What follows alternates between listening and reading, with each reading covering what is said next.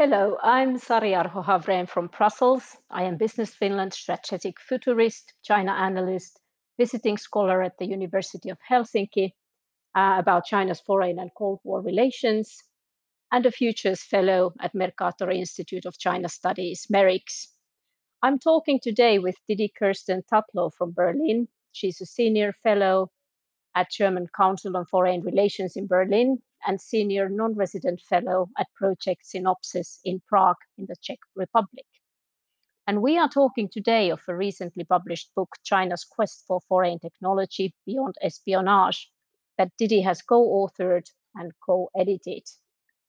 In your book, Didi, you talk how the foreign technology transfers, whether licitly or illicitly done, have been fueling China's development and innovation and much on the cost of ours.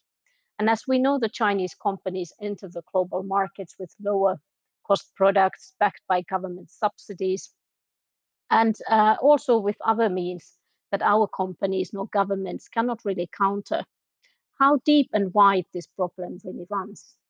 Right, sorry. Hello, very, and thank you very much. It's good to be here. Um, you know, indeed, I think that what we're looking at with technology and China is something profoundly different from what we're used to uh, from technology development in the so-called West, in which I would include Japan and Korea, because the, the Communist Party in China has historically, since 1949, sought to identify and bring home technology from the more developed countries um, through what they call um, all means possible, 以多种方式.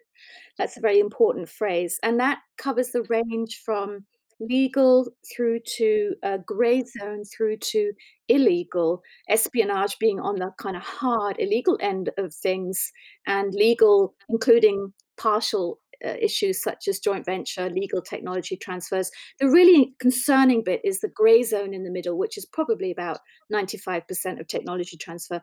And so to achieve this technology transfer, from the West in order to build China up to be wealthy and powerful, as is the Communist Party's goal, um, it it really has deployed since 1949 um, a very clear policy.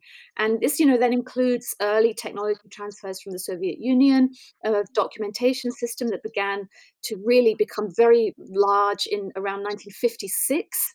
We're then talking about sending abroad millions of students and scholars um, after Deng Xiaoping uh, regained power around, you know, around the early 1980s time. And we're seeing um, enormous um, technology flow back to China through a huge system of individuals, but also who are partially organized, at least partially, but also through professional associations, through te technology transfer parks, through uh, outward investment, through all kinds of methods. So yeah, it's a very different Yeah. from what the West has, and it's one that um, these open societies and open markets of the West find very difficult to deal with. Yeah, I agree. And what really struck me was the revelation that Western societies, um, our legislation, ethics, policies, even values, we are not really equipped to tackle the magnitude of the of the challenge. And um, and I don't think we, neither you or me, we we don't see any signs that China would be changing her behavior.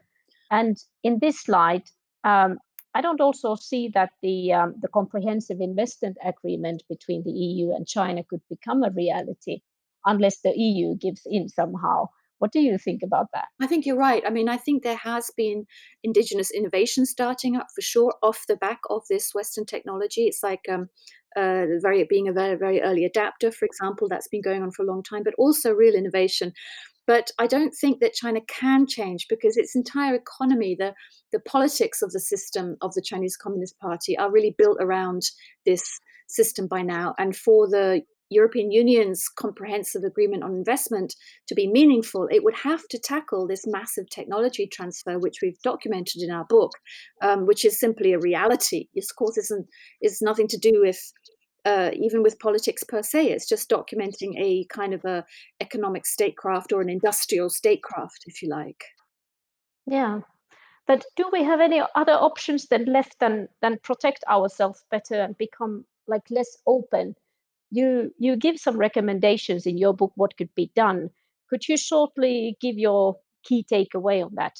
Yeah, absolutely. I mean, the real that's of course the really big question, what are we going to do about it? And I think one thing that needs to happen is we need to start thinking in a non-binary fashion, if you like, between, you know, full engagement or full decoupling. We need to start to reorient our priorities about what technology do we absolutely need to protect in interest of strategic and democratic security for dem- democratic systems, which are vulnerable to autocratic systems from outside.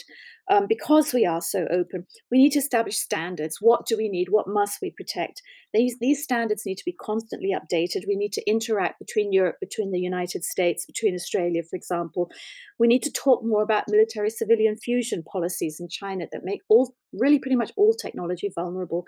And I see that we are sadly running out of time, Sari. It's such a fascinating Yeah, I see that too. So yes. thank you, Thank you Didi, a lot, and we can continue this. Thanks. Thanks. Bye bye. Bye.